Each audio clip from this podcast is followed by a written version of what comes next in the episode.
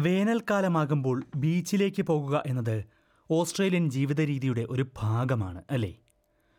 മുൻപ് കടൽ കണ്ടിട്ട് പോലുമില്ലാത്തവരും ഓസ്ട്രേലിയയിലേക്ക് കുടിയേറിക്കഴിഞ്ഞാൽ പിന്നെ ബീച്ച് ജീവിതം ആസ്വദിക്കാറുണ്ട്.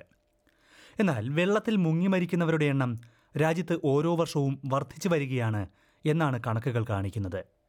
അടുത്ത കാലത്തായി ഇങ്ങനെ മുങ്ങി മരിക്കുന്നതിൽ കൂടുതലും ഇന്ത്യ ഉൾപ്പെടെയുള്ള ദക്ഷിണേഷ്യൻ രാജ്യങ്ങളിൽ നിന്ന് വരുന്നവരാണ്. എന്തുകൊണ്ടാണ് ഇന്ത്യൻ വംശജർക്കിടയിൽ മുങ്ങിമരണം കൂടുന്നത്? യൂണിവേഴ്സിറ്റി ഓഫ് ന്യൂ സൗത്ത് വെയിൽസിൽ ഇതേക്കുറിച്ച് നടന്ന ഒരു പഠനത്തിന്റെ വിശദാംശങ്ങളിലേക്കാണ് നമ്മൾ ഇനി പോകുന്നത്.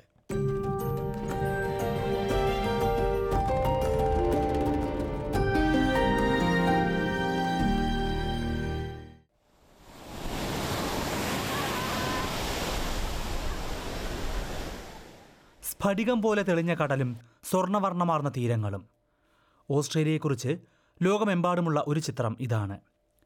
ഓസ്ട്രേലിയയിലേക്ക് കുടിയേറിയെത്തുമ്പോൾ ഒട്ടനവധി പേരെ ആദ്യം ആകർഷിക്കുന്നതും വിമാനം പറന്നിറങ്ങുമ്പോൾ താഴെയായി കാണുന്ന അതിമനോഹരമായ തീരങ്ങൾ തന്നെയാകും. പക്ഷേ ഈ മനോഹരമായ ബീച്ചുകൾ പലപ്പോഴും ദുരന്തമുഖങ്ങളായി വഴിമാറാം.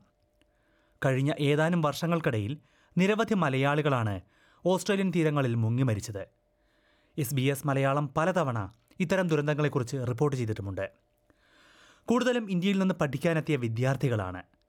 മലയാളികൾ മാത്രമല്ല രണ്ടായിരത്തി നാല് മുതൽ രണ്ടായിരത്തി ഇരുപത്തി ഒന്ന് വരെയുള്ള കണക്കുകൾ നോക്കുകയാണെങ്കിൽ ഓസ്ട്രേലിയയിലെ മുങ്ങിമരണങ്ങളിൽ നാൽപ്പത്തിയേഴ് ശതമാനവും കുടിയേറിയെത്തിയവരാണ്. കൃത്യമായി പറഞ്ഞാൽ തൊള്ളായിരത്തി പതിനൊന്ന് പേർ.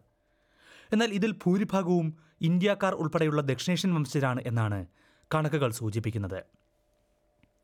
എന്താണ് ഇന്ത്യൻ വംശജരും മറ്റു ദക്ഷിണേഷ്യൻ വംശജരും ഇത്തരം അപകടങ്ങളിലേക്ക് എത്താൻ കാരണം?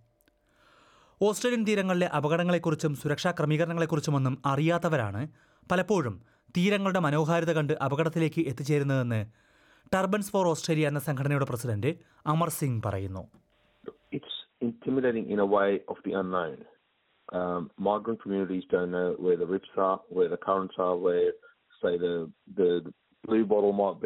It's just a, a mystery to them. But yet, what advertising says: come to Australia, see the beautiful uh, beaches, the white sand, and the blue waters.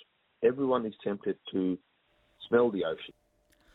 ജനസംഖ്യ ആനുപാതികമല്ലാത്ത ഈ മരണനിരക്കിന്റെ കാരണമാണ് യൂണിവേഴ്സിറ്റി ഓഫ് ന്യൂ സൗത്ത് വെയിൽസിലെ beach safety വിഭാഗം അന്വേഷിച്ചത് നിയമങ്ങളെയും അപകട സാധ്യതകളെയും കുറിച്ചുള്ള അവബോധമില്ലായ്മയാണ് മരണങ്ങൾക്ക് കാരണം എന്ന പൊതുബോധത്തിനും അപ്പുറമാണ് യഥാർത്ഥ സാഹചര്യമെന്ന് പഠനത്തിന്റെ ഭാഗമായിരുന്ന പ്രൊഫസർ റോബ് ബ്രാൻഡർ പറയുന്നു And we found that most people who live less than 10 years in Australia are the ones that visit beaches more frequently, but are less likely to have had swimming lessons, heard of the flags, um, understand things like rip currents, or have participated in a beach safety program. So the message there is we really need to improve our beach sa- safety education of new migrants and relatively new migrants.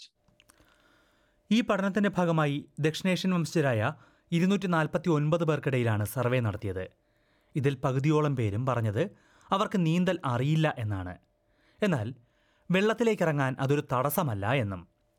പലരും കാൽ മുതൽ കഴുത്തുവരെ വസ്ത്രവും ധരിച്ചാണ് വെള്ളത്തിലിറങ്ങുന്നത് എന്നും survey റിപ്പോർട്ടിൽ പറയുന്നു. അപകട സാഹചര്യങ്ങളിൽ നീന്തി രക്ഷപ്പെടാൻ പോലും ഇത് തടസ്സമാകുന്നുണ്ട്. സർവേയിൽ പങ്കെടുത്തതിൽ പകുതിയിലേറെ പേരും ലൈഫ് ഗാർഡുകളുള്ള ബീച്ചിലേക്ക് തന്നെയാണ് പോകുന്നത്. എന്നാൽ നാലിലൊന്ന് പേർക്കും കടൽ തീരത്തെ ചുമപ്പും മഞ്ഞയും കലർന്ന കൊടികളുടെ അർത്ഥമെന്താണ് എന്ന് മനസ്സിലായിട്ടില്ല. പകുതിയോളം പേർ ഈ സുരക്ഷാ മേഖല നോക്കി വെള്ളത്തിൽ ഇറങ്ങാറുമില്ല. പലപ്പോഴും തീരസുരക്ഷയെക്കുറിച്ചുള്ള സന്ദേശങ്ങൾ കുടിയേറ്റ സമൂഹത്തിലേക്ക് കൃത്യമായി എത്താറില്ല എന്നാണ് പ്രൊഫസർ ബ്രാൻഡർ ചൂണ്ടിക്കാട്ടുന്നത്.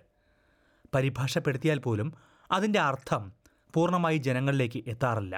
One of the main responses we got was that often they read signs and they don't really understand the terminology.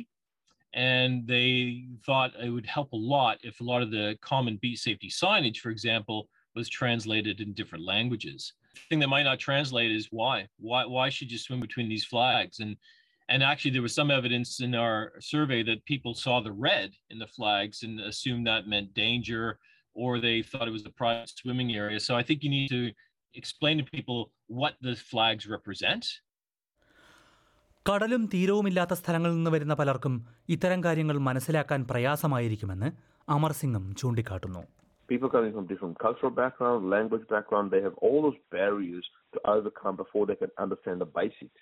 I've had people say, "What? Why are people running into those two flags? The whole beach is empty." So people don't understand that that area has been marked safe by lifeguards. But then again, they say, "Who are the lifeguards?" They just think it's random people wearing random clothes. കുടിയേറ്റ വിഭാഗങ്ങളെ ലക്ഷ്യമിട്ട് ഓസ്ട്രേലിയയിൽ നിരവധി തീരസുരക്ഷാ പദ്ധതികളാണ് ഉള്ളത്. ഇതിൽ പലതും വലിയൊരളവ് വരെ വിജയിക്കുകയും ചെയ്യുന്നുണ്ട്. പ്രത്യേകിച്ചും കുട്ടികളെ തീരസുരക്ഷയെക്കുറിച്ച് പഠിപ്പിക്കുന്നതിൽ. എന്നാൽ ഈ സന്ദേശങ്ങൾ എത്തിച്ചേരാത്തവരെ കൃത്യമായി ലക്ഷ്യം വയ്ക്കുന്ന രീതിയിലെ പദ്ധതികൾ വേണമെന്നാണ് പ്രൊഫസർ ബ്രാൻഡർ ശുപാർശ ചെയ്യുന്നത്.